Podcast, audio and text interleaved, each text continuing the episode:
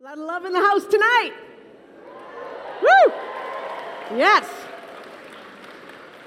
And if you are sitting on a surface that is uh, less forgiving than a chair, um, we do have a few left in the choir loft. If you've got an open chair next to you, just raise your hand so that anybody who wants to like zip up can zip up into an actual seat, an actual chair.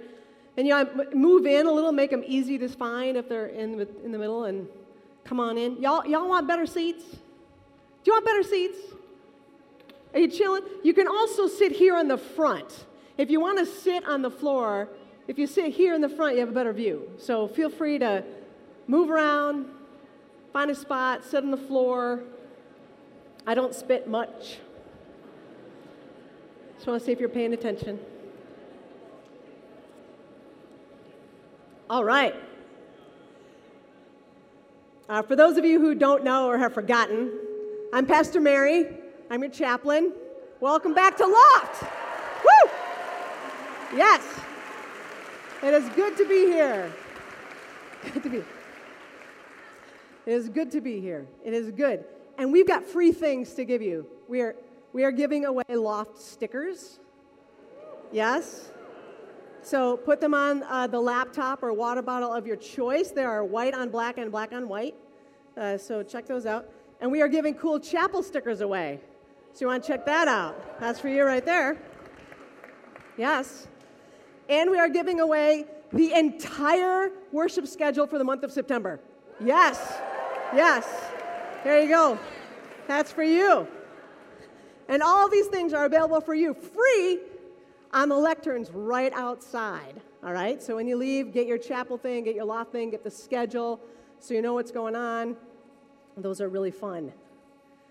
Um, because this is our first week of class, that, yes, yes. That is the reason you're here, actually. Actually, yes. Tuesday, uh, tomorrow's not the first day of class in America. We have a holiday tomorrow. Yes? Yes? That's right. Lots of holiday activities planned. On Tuesday, the first day of class, pay attention because I know your orientation leaders have told you this, but if you're a sophomore or junior or senior, you may forget the class schedule changes on the first day because we have convocation on Tuesday. And we are installing our new provost, Dr. Cheryl Brandsen, which will be awesome. And this is the one day, this and your graduation, when you feel like you go to Hogwarts. So you want to go to convocation. It will be in the Van Noord Arena at 9:50. So you want to go to that. Um, wear Calvin gear on Tuesday if you have a Calvin T-shirt. By now, maybe you have six. Um, if you're an upperclassman, you have like 32. Uh, pick a Calvin T-shirt, wear it on Tuesday. Convocation, the start of the new year. There's a picnic afterwards. That's kind of exciting. Picnics are fun. So that's happening. So that means our first chapel is on Wednesday, very good. Our first chapel is on Wednesday. All right? So, all y'all are here now. Now's your time today and between now and Wednesday to find your chapel buddy. Find somebody you can go to chapel with, you can meet, you can find your zone. Say, like, this is the third RVD zone over here, or, you know, this is like my apartment over here. Find your chapel buddy, find your chapel zone, so you can just come on in and find your spot. Normally, now is when I announce an offering, and the upper class students can tell you what is the offering for? The Community Care Fund slash us. Yes, that's why you heard both of those answers. The Community Care Fund is what we give for every Sunday at Loft. And so that if there's a student, for example, who um, has a death in the family and can't afford to fly home, let's say the student is from California or uh, New Mexico or England, uh, we can contribute to the plane ticket to get them home in a time of emergency. And let me tell you, those of you who have been here before, that this summer we had a, a student, Steve Akeo, who many of us knew because he had a heart transplant while he was a student. He graduated in May, and um, much to our sadness, God called him home this summer. And uh, we were able, as a community, to pay partially for his family to come and be here in Grand Rapids, for them to stay in the Prince Center, and for them to bury Steve. That was your community care fund dollars at work. And you may be sitting here and thinking, I can't believe they actually ask college students for money. What are they thinking? But we really believe that this is part of how we grow up into Christ, how we get ready for adulthood is to contribute to each other and to support each other and get our giving muscles ready. There's a lot in life when you're a college student that you get to take and people are giving things to you. And so on Sunday nights, we have an opportunity to give back. And because y'all, many of you didn't know that, we're not taking the offering tonight, but we'll take it next week. And then at different points over the course of the year, we're going to tell more stories about how your dollar in the basket every week contributes to helping someone else's life go a little bit easier in a time of stress. So just know that that is coming. And then I want to give you some pastoral care updates before we go to prayer. What we normally do here is after the offering, I'll give some announcements about people in our community who may be struggling or going through a season of concern, and we pray for them. And first, I want to give an update from Carissa Groot Nibbelink. Many of you may remember that last spring, her sister Jenica, who serves as a college chaplain in um, Ontario, was driving back from a preaching assignment and was involved in a very bad car accident and had significant brain trauma. And we were praying for Jenica and Carissa, who's our student here. And this is what Carissa wanted to share with us today. After nearly six months of hospitalization, Jenica was discharged from the hospital on Friday. Yes, discharged on Friday. Yep. Amazing. She writes Notable and planned future therapy is Jenica's acceptance into an 11 week locomotor training program through Parkwood Hospital's Neurotrauma Rehab Program, which is an innovative mobility and walking recovery program.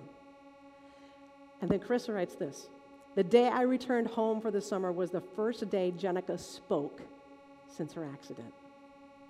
Good timing, Jenica. That was nice. Also, she is now walking with the assistance of therapists or a walker. And Carissa says, I'd like to personally thank Calvin for the support they've given me. I'm continually grateful for your par- prayers in the past and in the present. And she's discharged from the hospital, but that means that the family is now caring for her at home. And that's a significant change to their lives 24 7 care for a family member. So we're going to keep praying for the DeGroot Nibbelinks as the years go on and caring for Carissa as she is among us. And then I wanted to let you know that our student Tashara Reynolds, and her picture is here. Tashara is a member of the golf team and she works in IT. And um, this week, her mom finished her battle with cancer and was called home.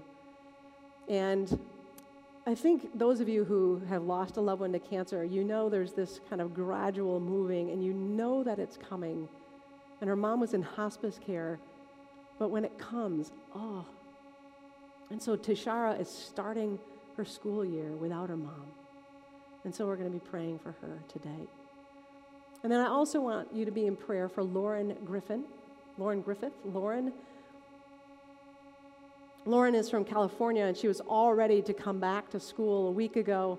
She had she and her family were all packed up and she was diagnosed with cancer.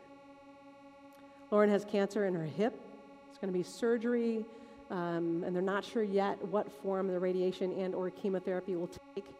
Um, she's really distressed because she loves Calvin and wanted to come back to Calvin. And so we're going to be praying for Lauren and giving updates. And as I can, I'll post things on my Facebook page and on the Calvin Chapel Facebook page to update you on these things. This is who we are as a community. Um, and know that just be- when you have a crisis doesn't mean your picture gets on the screen.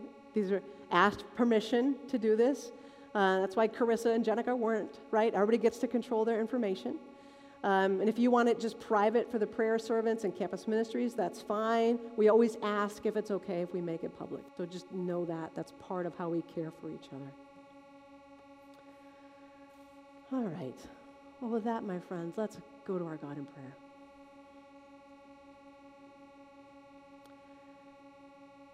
Our God, we give you praise and thanks this day. How good it is to be in this place, to be in this chapel. None of us is here by accident. How amazing that is.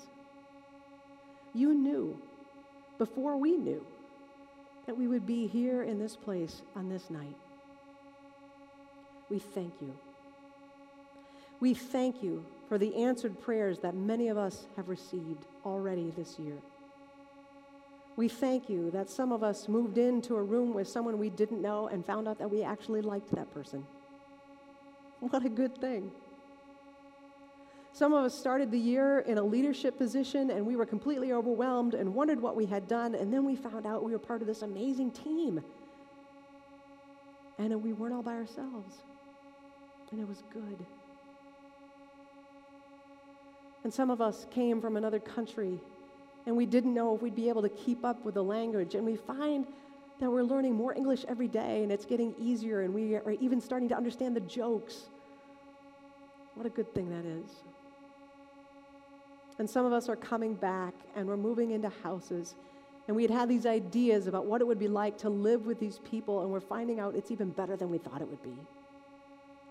Thank you, Lord, for your generosity.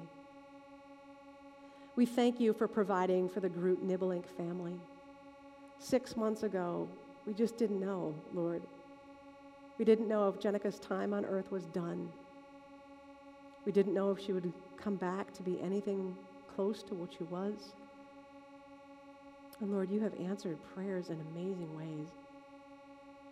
So we pray for Carissa, her sister, and her mom and her dad as they adapt now to who Jenica is becoming and what she's learning and how she's growing.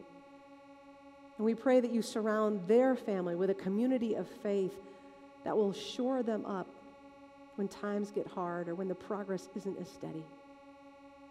And help Carissa as it's hard for her to be away from her family during this time. And help us to love her and care for her and let her know that she's not alone either. We pray for Tashara in this season of grief.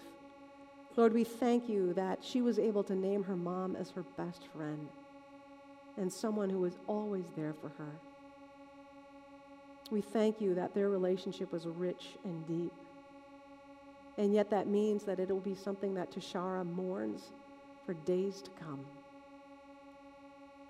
And so we thank you for the truth of the resurrection of Jesus Christ. That Tashara and her stepdad and her family do not mourn in vain. They do not grieve like people who have no hope, but they grieve in the full confidence that her mother will be resurrected again. And in the meantime, Lord, surround her with new women in her life, new women who can be role models and encouragers and step in and help her. And God, we lift up Lauren in the deep disappointment of not being able to come back to school and in the scary reality of cancer.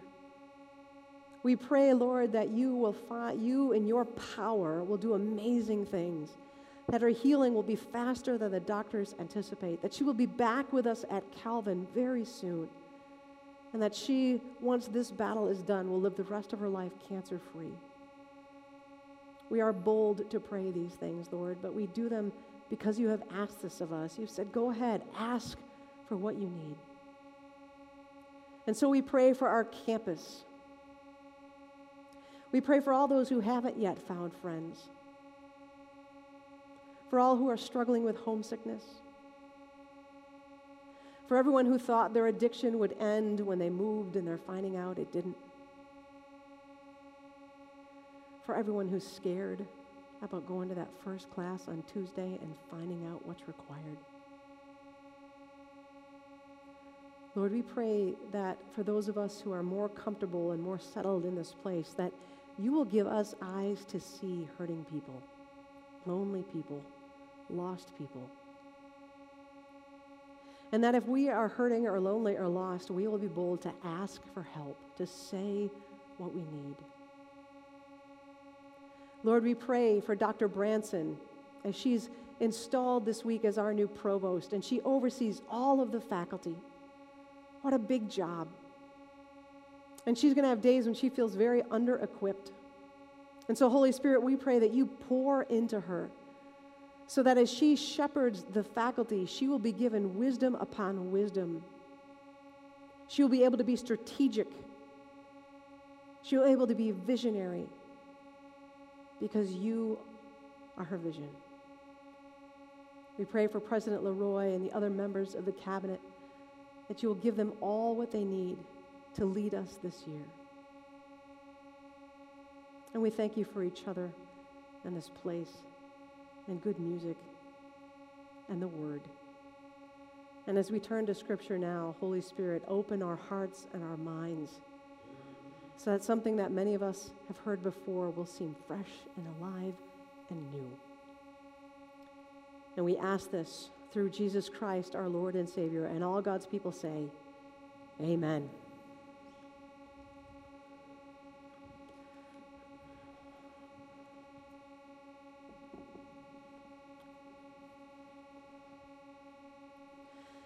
You'll find near you a Bible.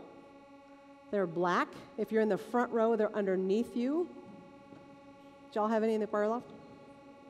There are stacks of them back there if you need one. We're looking at Ephesians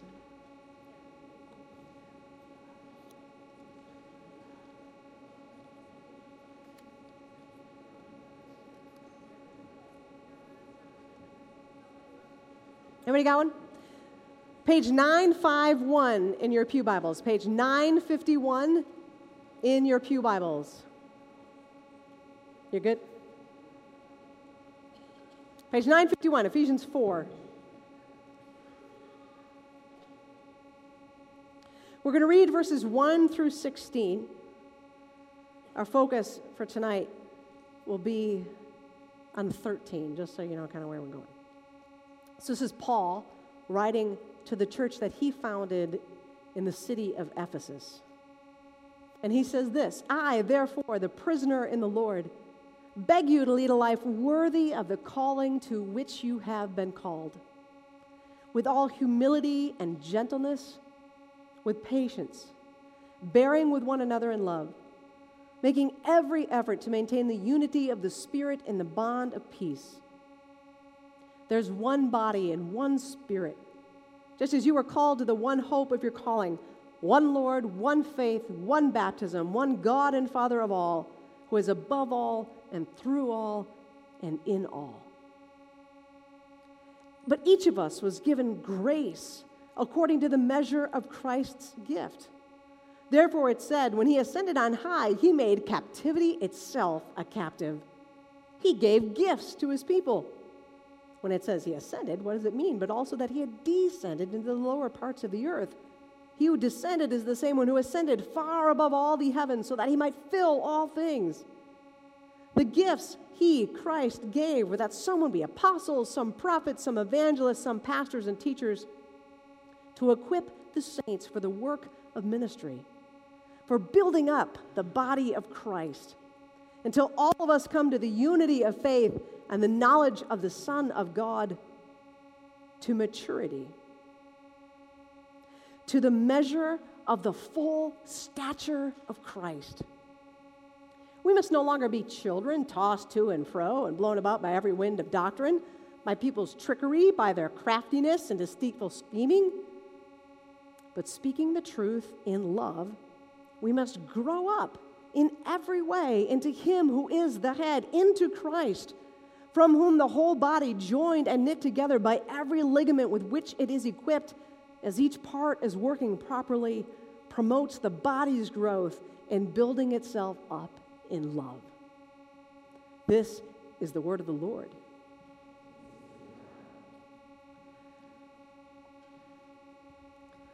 So, if I asked you, what goal do you have for this academic year? How would you answer the question? For some of you, the goal of the academic year is to be done with the academic year because then you are done with college. Woo! Yeah. And you have been working toward this goal for some time. You took the 100 level classes. You took that tech class, that fit, is that what they call it? Yeah, you know what I'm talking about. You took Prelude back when it was Prelude, and now it's first year seminar.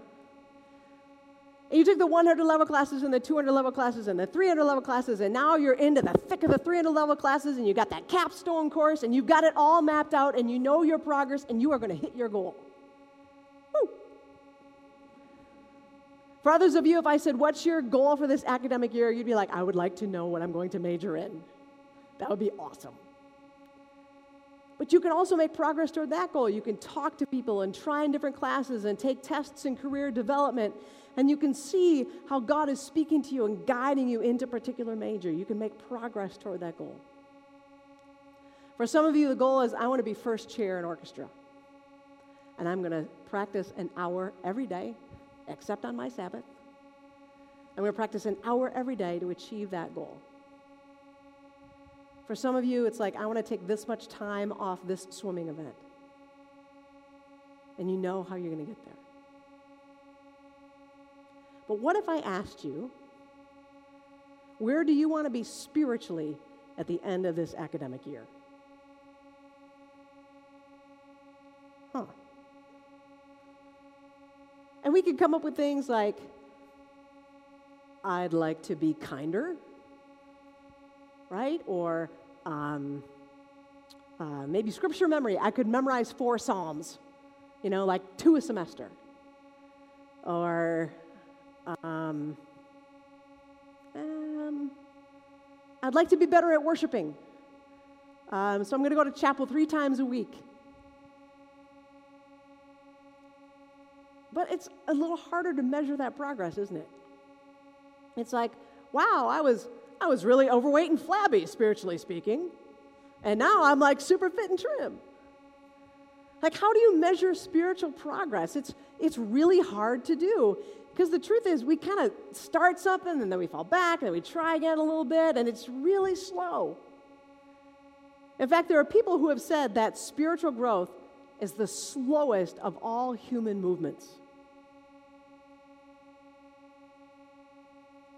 It's like these plants that try to grow on the very edge of the Upper Peninsula in Michigan. I was there just over a week ago on the edge of Whitefish Bay, which butts up right against Lake Superior.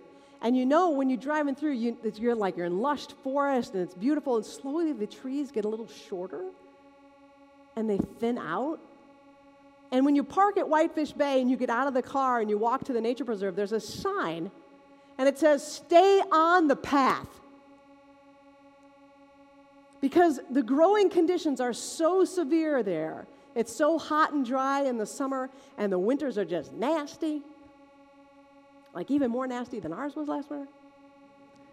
The winters are so harsh that if you step off the path and you step on a plant, it may not recover for years.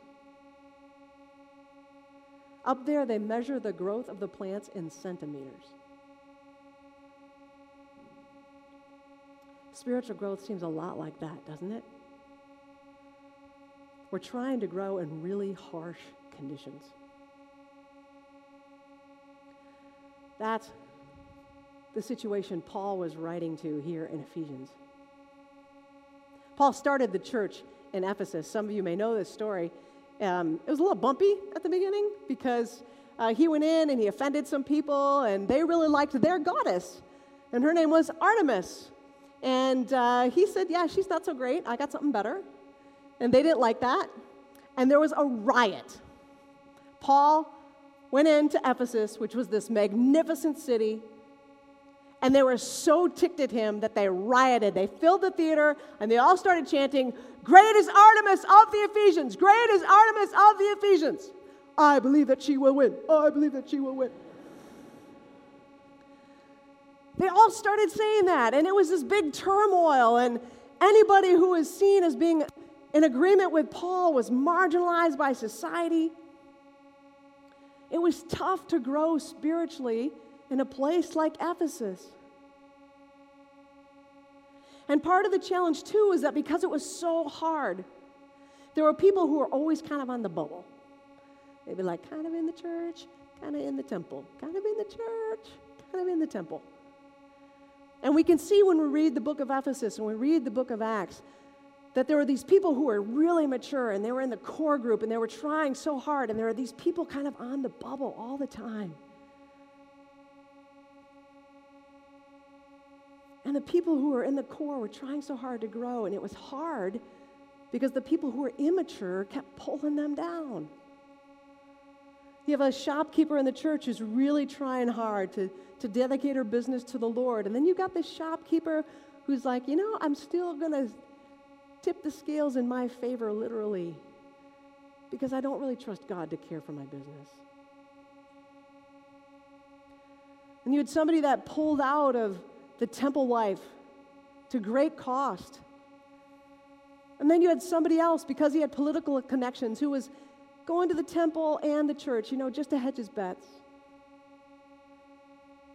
And maybe you had a family who really liked the church and really liked people, but they realized it was going to be hard to be part of the church. And so, anytime some cool prophet kind of wandered through, they would take the person in and get to know him and what's it all about and tell me more.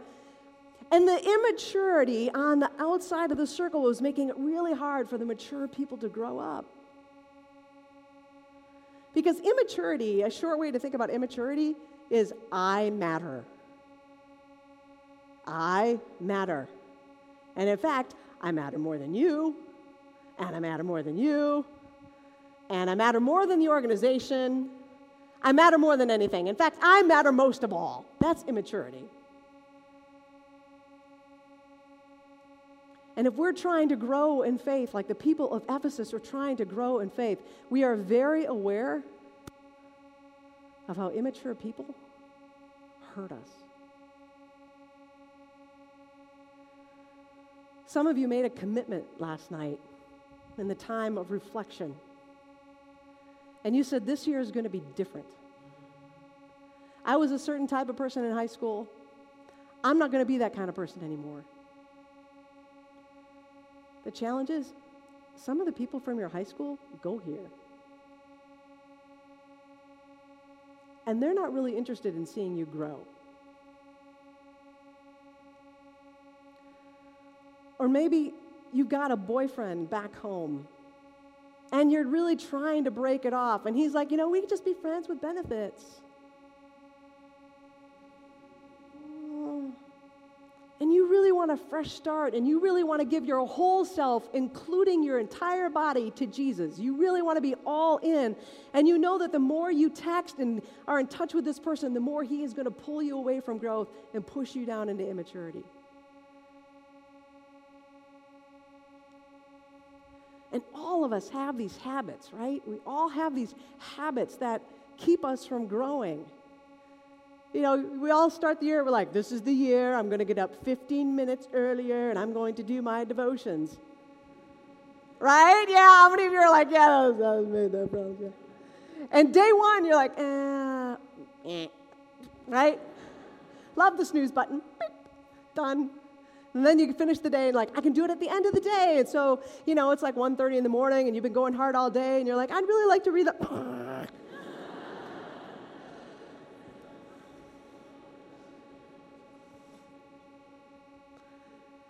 want to grow. We want to get better. And there are all these things around us that just pull us down and squash us. In fact, the Heidelberg Catechism, which is one of the statements we use to shape our doctrine here at Calvin College, says that there are three sworn enemies that anybody who claims the name of Jesus has. Three enemies the devil, the world, and your own flesh. Wow. The devil, the world, and your own flesh. All of those things want to squash your growth, want to keep you immature, want to keep you focused on you. I matter. It's all about me. Think of how many marketing campaigns we are subjected to day in and day out that tell you that you matter you matter. You deserve a break today. You deserve this. This is for you. Only you. Don't you deserve this? All of these things conspiring together to crush us. I think we need a little help. I think we need some hope. And the Ephesians did too. And so Paul says to them, he says to our brothers and sisters, whom we will meet someday, he says in verse 7 each of us was given grace according to the measure of Christ's gift. Paul says, Look, I know all this stuff that I've just said is really hard, you know, humility, gentleness, patience, bearing with one another, making every effort in the one body, one future. I know. That's why there's the but. Because he's like laying it out, and everyone's like, oh, we can't. No. And he's like, but, but, but, but, wait. Each of us was given grace according to the measure of Christ's gifts. Paul says, Christ has poured out upon you what you need in order to grow. Christ has given you a shield and a fortress against the devil and the world and your own flesh. So, Ephesians, he says, listen, these are the gifts, verse 11. The gifts that he gave, for that some would be apostles and some prophets, some evangelists, some pastors and teachers, to equip the saints for the work of ministry, for building up the body of Christ until all of us come to the unity of the faith and of the knowledge of the Son of God, to maturity, to the full the measure of the full stature of Christ to the full stature of Christ. Not just to maturity, but to the full stature of Christ. So if immaturity is what? I matter, all about me. Maturity is, yeah, you matter. Yeah, you matter. I, I'll see your point. The full stature of Christ, you all matter more than I matter. That's what we're going for. Paul says, God in Christ has given you gifts, not only so that you're not immature, not only so that you're mature and people matter, but that people matter more than you matter. And Paul writes in Philippians an image of what this was that Jesus Christ himself did not consider equality with, with God as something to be held onto, something to be exploited. But Jesus emptied himself. He made himself nothing. He took on the form of a slave. And you know why he did that? Because you matter. Because you matter. Because you matter. Because you matter. You matter. You matter more to Christ than his own life. So, when the Apostle Paul says that that Christ has given us gifts, He's given us the gifts we need so that we can reach that full stature, so that we can say, Y'all matter more than I matter. Y'all matter more than I matter. And one of the ways that Paul says that we do that, that we live into that, is by speaking the truth in love. By speaking the truth in love, we grow up. Now, this is a verse that's been pulled out of context a lot. I mean, people talk about speaking the truth in love, and they really mean, I strongly disagree with that person, and I'm going to tell them becomes a bit of a bully statement. Like, oh, I gotta speak to her in love. You so wrong. I say that out of love. Right? Who is that convincing? No one. It's always been the speaking the truth part that we're pretty good at. It's the in love part that we kind of forget. That when Paul is talking about the full measure of Christ, he's talking about a love that is sacrificial. He's not talking about a love that's kind of affectionate. I like you well enough. He's talking about a love that is sacrificial, speaking the truth in a way that lays me down before you and says, I will give up my life for you. But I need you to know this truth, and I'm going to offer it in a way that will be for your flourishing. And because this whole chapter is about mutuality and service in the body, it's not just speaking the truth in love, you also got to be ready to receive the truth in love. So, several years ago, I was at a conference, and the presenter was talking about the date that he had with his wife every week. They would get the kids off to school, and then the two of them would go out for breakfast every week. And it, they would sit down and they would order, and then he would ask her the same question every week. He would say to her, How can I be a better husband to you? And she would tell him. She would speak the truth in love and say, You know, this is where I'm hurting this week, and I could really use you to do this, and wouldn't it be great if we could do this together more? Great. And when she was done, then she would say to him, How can I be a better wife to you this week? And then he would tell her. So there's this mutuality to speaking the truth in love and being able to receive the truth in love that Paul is talking about. That when God gives us gifts, some of us are pastors and teachers and apostles and prophets to each other. That's a prophetic and a teaching role for a spouse to say to another spouse, This is how you can grow up into Christ. So, what does it look like at Calvin College if one of the questions you ask your roommate on a regular basis is, How can I be a better roommate to you? If you sit down with your house and you ask them, Guys, do you see some immaturity in me? Some spiritual immaturity that I'm just blind to, that I'm not paying attention to?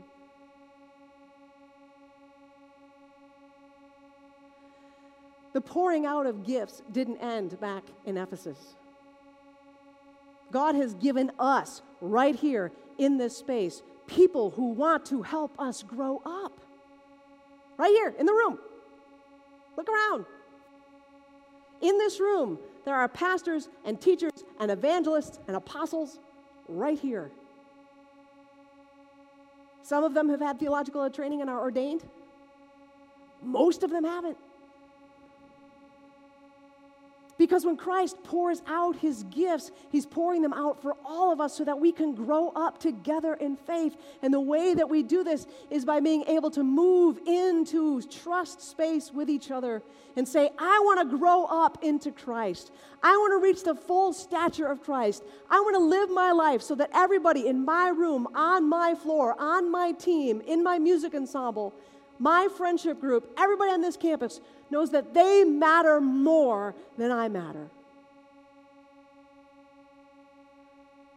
And we can be playful about this and say, this means you will go to dinner at 520 and not right at 5 o'clock when everybody else goes to dinner. Because they matter more than you do. When you're stretching in to get a seat in class, you will let other people go in because they matter more than you do. And it means that when you're in a class discussion and there is a big disagreement about something, you're going to lay it down. Because that's what God in Christ has shown us how to do. If you want to grow in faith, Christ has given you right here, right now, everything you need. The gifts are right here in the room. One of the things that we talk about at Calvin, right, is responsible freedom, right? Have you heard that yet? You'll hear it more. And it's about welcome to Christian adulthood. That's what we're talking about. Why don't we require you to go to chapel or be in Bible study or go to dorm worship? Because welcome to Christian adulthood.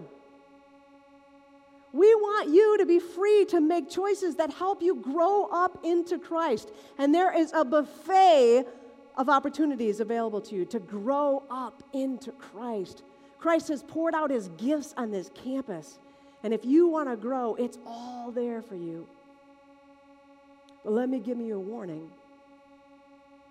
if you're going to sign up for this Bible study on James, you better be serious about growing. Because James does not let us off the hook. we move into a study of James, and James assumes from the very beginning that we are interested in growing. The entire book of James could have James, colon, speaking the truth in love. Like that's the entire book. Oh, you just wait. He assumes that you want to grow. I'm going to assume that if you're here, you want to grow. That's what we're about here in this space at Calvin College.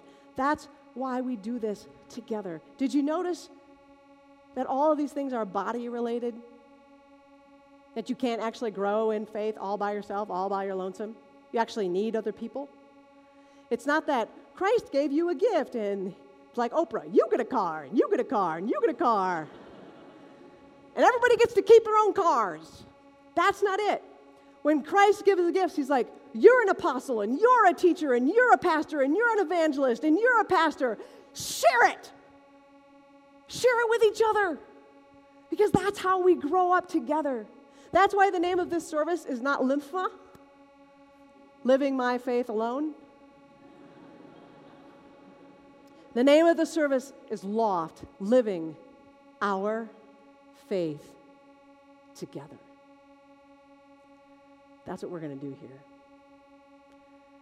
And I'm so excited to see how God's going to work. Let's grow up together. Will you pray with me? Our God, we give you all the praise and thanks, for you, through Christ, have given us what we need. Forgive us when our immaturity claims us when we want to hit the snooze, when we want to avoid the Bible study, when we want to go back to old habits and old addictions. Forgive us. And I pray, Holy Spirit, that right now in this time, you will empower us. You will call us to grow up into the full stature of Christ. So it's not just that other people matter, but that they actually matter more than we matter. That we can lay our lives down, Jesus, as you have laid your life down for us. I thank you for my brothers and sisters. I thank you that they will be used by you to grow me up this year. And I pray that, Lord, in your gentleness and mercy, you will use me to help grow them up. We thank you for this time together. We thank you for your word and the word made flesh, in whose name we pray, and all God's people say, Amen.